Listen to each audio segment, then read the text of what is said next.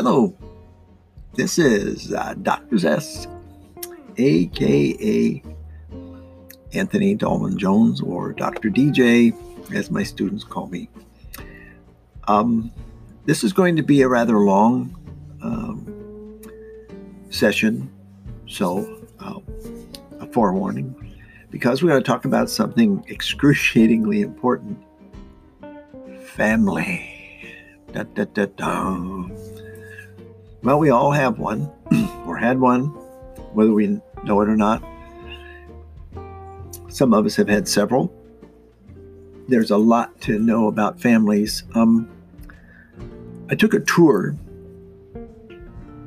of what used to be called International Harvester and then became known as Navistar Corporation, who made trucks, big semi trucks, we call them. And um, I was doing a workshop on stress with mid management, and the nurse who had brought me in said, Do you want to tour the plant? This was a massive plant, looked like about six battleships end to end. And I said, Sure. And uh, I was amazed at what went on in there, just the massiveness of the assembly line. And at one end of the line, they put on a chassis that was made somewhere else. It was all welded together, and then it, the the assembly line would, was on like a big belt, even with the floor, level with the floor, and there were yellow lines. Oh, I don't know, say 50 feet apart, depending on the concrete next to the belt. And then there were marks on the belt, so that when the mark on the belt matched the mark on the um, dock, the crew that was on there got off, and the crew that was in the next, you know, kind of cubby got on. And each had a specific task. So the first thing was to put tires on the chassis.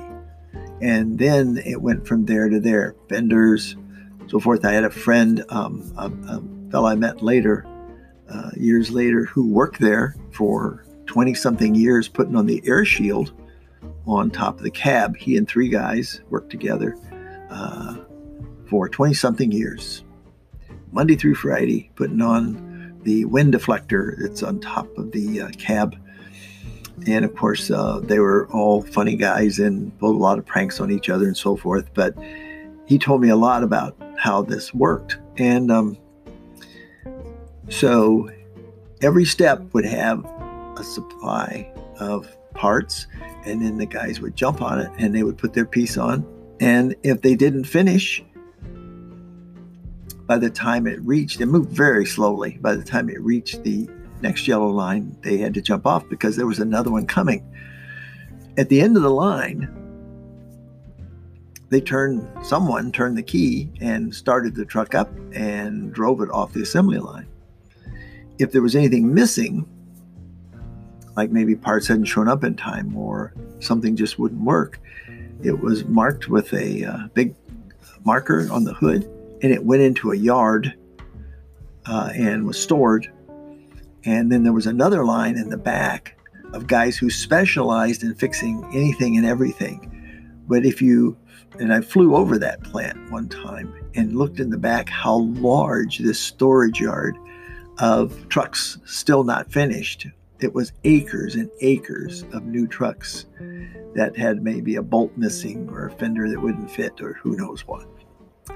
My point is that uh, they would have been, Navistar would have been very surprised after all the work it did on the assembly line if a Ford had driven off the end of it with or a General Motors product.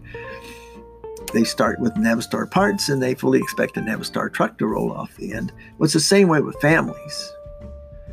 We come into this life uh, pretty much a blank slate, and um, our, our genes, of course, uh, affect us a lot. It's kind of our starting point, is what genes we have, but then the family begins to put parts on us. They have expectations. If you're a male, they have certain expectations. If you're a female, they have another set of expectations. You know, um, they begin to classify you as cranky or a sweet baby or a cute baby or a pretty baby or an ugly baby or you look just you got the ears of your you know elephant ears like your uncle Ben or whatever. They just seem very uh, very caught up in in kind of shaping you up with all these expectations and labels and um, you know kind of uh, assessments or evaluations of you as, as a little baby, and you internalize these. So wouldn't it, it would be very surprising to come out of a, a very dysfunctional family that's abusive, neglectful, harmful, and then have a perfectly healthy individual pop off the other end. So families are much like an assembly line in some ways. Excuse me. so, and that's why they're so important. I realize this because in my previous life as a psychotherapist, my observations and, and training led me to see with with crystal clarity the power of a family and influencing its children and as they advanced from baby to adolescence to adulthood.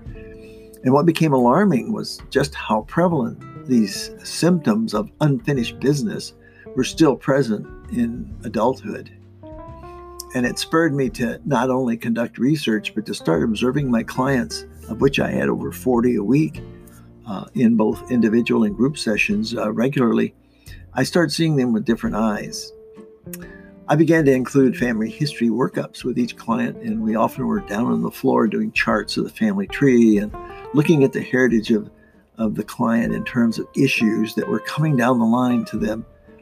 Uh, this uncle, this uh, grandmother had this issue, and also this issue, and grandpa was dealing with this and uh, you know a lot of uh, alcoholism in the family or drug addiction or, or criminal behavior or mental health issues etc sprinkled out through the family tree. Um, it was an incredible exercise and showed the impact of one's heritage upon them uh, the shaping of a human being. Uh, my clients uh, had their uh, awareness increased incredibly is they begin to see uh, what had brought them to the point where they are now. So um, there was some real sadness. Um, it almost looked like an indictment that had been kind of sentenced uh, to a life of, uh, of the results of being raised in a dysfunctional family. But we came up with a slogan that uh, I would like you to remember. Uh, was very uplifting and transformative. It's not often you find a single sentence that's transformative. It's almost like a, a an incantation or a, a, spell or a magic uh, saying that makes things happen. But this is one of those. And it says this I may not be responsible for what happened up to now, but it is up to me what happens from now on. So that got us away from that thing of like blaming the family. Like, uh, what was that in that uh, that show? Says uh, Officer Krupke, "I'm depraved on account I was deprived." And I used to work in the prisons. Heard a lot of guys say, "Well, my family, you know, uh, did this to me and did that to me, and that's why I'm a criminal." And there could be truth for that. But my question to them and to you and to my clients was, okay, now what? So, in two words, we incorporated this statement, which I will repeat to you I may not be responsible for what happened to me up to now, but it is up to me what happens from now on. And that can be true at any point you wake up to it. Whether you're 17, 27 or 67, you can realize that from now on, it's up to you what happens. This was very empowering for my clients. I mean, gone was confusion and the feelings of helplessness and hopelessness. They just needed help in plotting a new course in their lives and developing and using their resources to help them stay strong and stay determined to change things in their life. Another pertinent little piece of history is that part of my research sought information on just what a healthy or functional uh, family, that's synonymous, healthy and functional, what that actually was. I couldn't find anything that was specific in the research or in articles.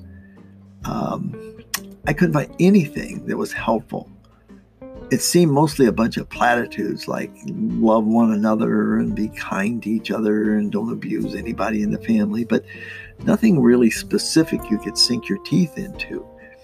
And those who knew what was going on at that time were people in the adult children of alcoholic movement, like Claudia Black, Virginia Satir, Sharon Wegscheider-Cruse, Terry Kellogg.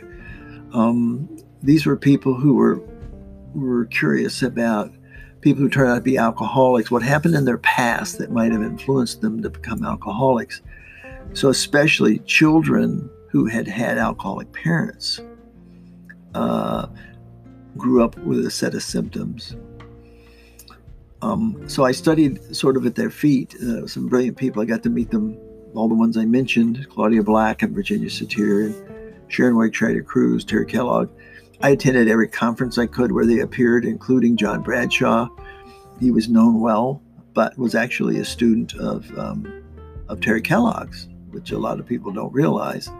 And um, but he knew how to commercialize and popularize his books and TV appearances. Uh, he actually had a, um, a TV show for a while but uh, he deserves a lot of credit for bringing important knowledge to the masses, so to speak, about the effects of family dysfunction.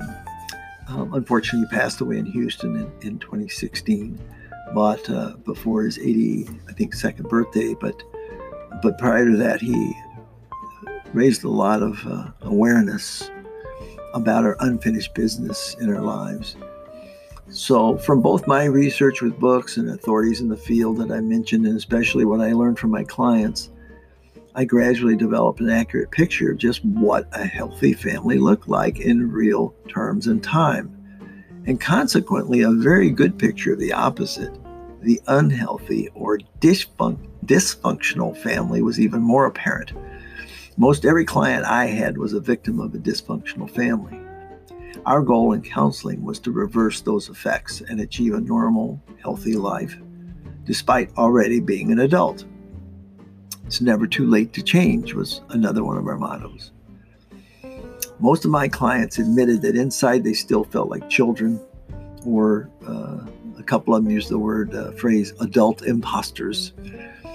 Uh, that admission, though, was a very massive step to, towards recovery. The pressure of being a child inside and hiding it while keeping up appearances of being an adult create unbelievable stress on a person. And I wept with them often. It was not self pity, it was long deserved grief work. And there was anger. Oh boy, was there anger. So, if we look at this on a continuum, if you can imagine a uh, barometer, ruler, or yardstick, or meter stick, or whatever lying on its side.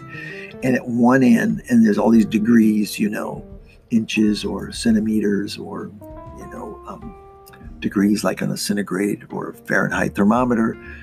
Uh, imagine at one end is functional, the word functional, at the other end is dysfunctional. And so a family slides up and down on that scale. And some it's it's some days they have or some moments they can be very functional or healthy, and other moments they can be extremely unhealthy or dysfunctional. And at any one spot in time may not be indicative of where they are mostly. So we looked at where you spent you know on that scale as you as the indicator moved back and forth from functional to dysfunctional where did it stay most of the time? Usually it was like towards one end or the other. Um, some families right in the middle and they dip into the functional, and then they dip into the dysfunctional. Some families were so shut down that there was nothing, which is actually dysfunctional. Because that's not what a family's supposed to be. It's supposed to be a vibrant, living uh, thing that we're all raised up in. So that that idea is your family functional or dysfunctional is accurate, but it's also misleading. So I'll just cut to the chase by saying that all families and the people in them have moments of dysfunctional or unhealthy behavior. And uh, most of us also have moments of healthy or functional behavior. The goal, of course, is to spend more time at the functional end and avoid behaviors that pushes towards the dysfunctional end. By and large, um, it's an oversimplified formula, but the format of X versus Y is helpful in bringing distinctive and crystal clarity to what differentiates a functional family from a dysfunctional family. Also, unfortunately, such formats can be misleading. As, as I mentioned, families are dynamic, they're ever changing. To statically call a family functional and another family dysfunctional might make for engaging journalism, but at any moment in time, one family could suddenly shift categories. Sometimes even the best families fall apart under pressure and do something they later regret. Or sometimes it just cannot be helped. And by the way, I want to define behavior as words, thoughts, and deeds. So over time, um, I developed a thing called the dysfunctional family syndrome. I thought it was important to bring specific attributes to light, um, as opposed to these kind of, as I said, kind of uh, platitudinous articles that kind of left people with, uh, well, nowhere to go. What, what, do I do with that? Um, so, after years of counseling work and research in the field of human psychology and polling the best brains in the field of family systems, I proposed the following eight universal category continua for judging family health in a book that I published called Shadow Children. Uh, the subtitle is because uh, I wrote it uh, to help educators see what's happening in classrooms in kids' behaviors, often unfinished business not just their bad kids or discipline problems. There's a lot deeper stuff going on than that. So the rest of it was called Shadow Children, understanding the understanding education's number one problem. The book was based on how people in the family regard and treat one another. Again, most families probably fall somewhere in the middle of each pairing that we're going to go over here in a minute. It's not so uh, much how family members act occasionally as it is what the normed behaviors are on a fairly constant basis. It's the near daily, consistent, and persistent messages that are actively driven into the heads of children, passive children, taking it in and absorbing it subliminally, uh, most cases. Those are the things that do damage or do good in a healthy family. And just to give you a, a short story, I was interesting. It's interesting uh, story. I was doing a staff development workshop at a Milwaukee high school, and a faculty member who, as we were going through the list of dysfunctional versus functional characteristics that I had put on a slide on a PowerPoint slide, she suddenly sits forward and says, "That's our faculty. That's us," pointing at the dysfunctional side and more scrutiny followed by other workshop members, which led to comments such as, Well, no wonder it's so terrible around here, or we should hang this in our lounge. And there was kind of a, a depression uh, followed, like, oh man, you know, it was like somebody took a photograph of us in our dysfunctional time, and there it is for all to see. Um, it's sad. I said, you know, my advice is I know you're feeling depressed because you see out of these eight symptoms that you're doing like seven of them. But it's take heart because the chart is not only a diagnostic tool, now you can identify why you have problems in this school because it lays out a path of cure. Stop doing what's on the list that says dysfunctional and start doing what's on the other side that says functional. Stop doing one, start doing the other. It's really that simple. It's not easy to do, but it's especially difficult to do if you don't know what those characteristics are and what to say yes or no to.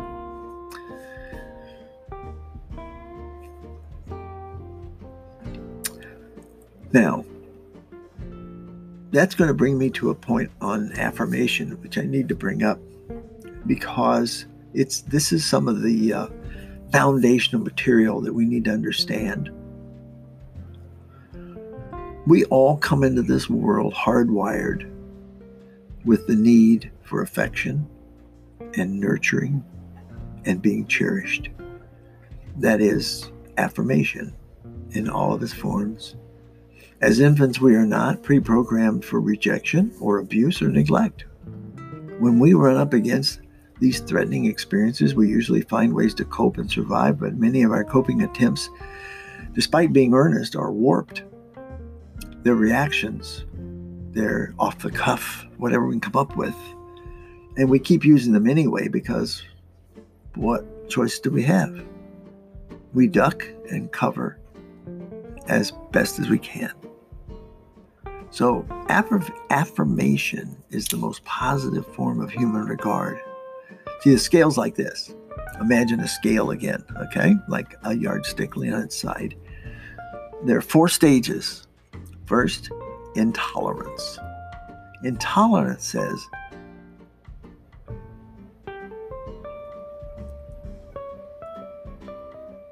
I detest you as you are. Change or be in danger. That's intolerance. We are born ready for affirmation, meaning we're ready to accept I love you and value your uniqueness just the way you are. But intolerance is the opposite end of affirmation and says again, I detest you as you are. Change or be in danger. Does a child know how to change in response to this? No because the tendency of the infant human being is to just be ready to accept affirmation and love and nurturing and cherishing. Doesn't know what to do with rejection, abuse, neglect. That was the first of four steps on this scale intolerance. Second is tolerance. We're moving up a notch. Tolerance says, in effect, I don't really want you around. But the law or culture or family or spouse says, I have to put up with you, but don't expect me to like you. That's tolerance. I don't really want you around here, but I have to put up with you, but don't expect me to like you. That's the second stage. The third stage is called acceptance. So we had intolerance, now tolerance, now acceptance. Acceptance is nice and it surpasses intolerance or mere tolerance, but it still shows a distance in a family, a polite distance, but a distance nevertheless.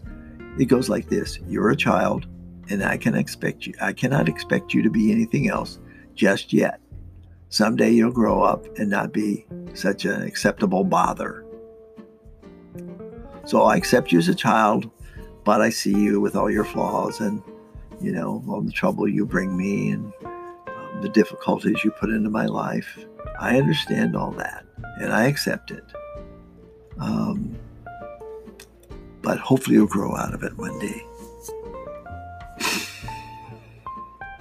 The fourth and final stage, first with intolerance, intolerance, and acceptance, is affirmation. Affirmation is about commemoration. It says, in effect, wow. Some people from India are moving in next door. Cool. How long before I can go over there and get to know them? Affirmation is unconditional approval of something or someone exactly as they are. Affirmation does not ask you to change, but rather celebrates you and wishes there were more just like you. Affirmation is what infants come into the world expecting. Basically, infants expect a brass band in the delivery room, confetti, long parades of applause and attention, and for it to never end. A family, at its most functional, should be like that, constantly affirming, regardless of whether you were born with a birth defect, don't sleep through the night for a year, or aren't the hoped for gender.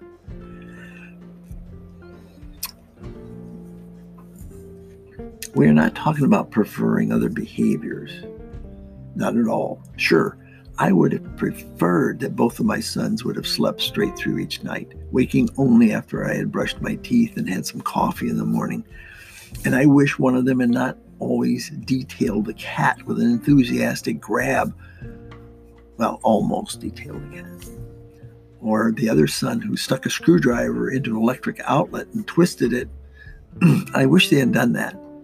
But these things they do are not them, they're behaviors. And I work to help them change. But I affirm their essence, what makes them the unique contribution to the world that they are. It is my privilege to know them, to learn from them, to work with them, and to laugh with them. I did not always do this well, but they were always treasured, and maybe that is a good synonym for affirmation. Is this asking too much of a family? Of course not. If you're not prepared to affirm children, you shouldn't have any. Because if children aren't affirmed, they act out and things get very confusing from then on. Kids do not need confusion. They need clear affirmation and direction. They need surety, security, and confidence. Parents alone have this privilege, and if they fail, the resulting symptomatic behaviors in children of all color and variety imaginable quite often come to school with the child, creating chaos and obstructive situations in what is supposed to be a learning environment.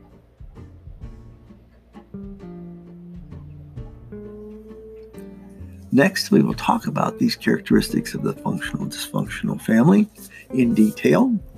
But for now, this is Dr. Zest signing off. Thanks for listening.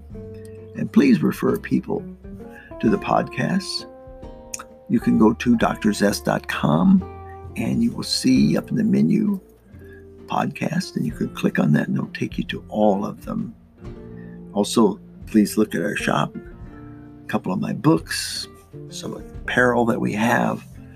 We're big into CBD oil because it has such great impact for some of us, um, and other things as well. And um, we have a, a blog there in four different categories, all about relationships, because that's what life really is. We have relationships socially, we have relationships in family, as, as this uh, podcast was about. We have relationships at work, and we have intimate relationships. So I try to have some blog entries on all four of those topics for you. And um, with that being said, uh, while I'm recording this, it's coming into the holiday season. I want to wish you happy holidays and enjoy your family. And if you don't have a healthy family, do what my sisters and I did. We decided, made a deliberate, deliberate decision to create our own version of a functional family. The three of us. And we've done it quite well. It's been a lot of fun. I love them dearly. So, I dedicate this to you, Paige and to Lisa, my dear sisters on the uh, Arnold side, and uh, Sandy and Linda on the Jones side, my four sisters, um, and who I love dearly and who are treasures to this earth, and uh, as well as to you.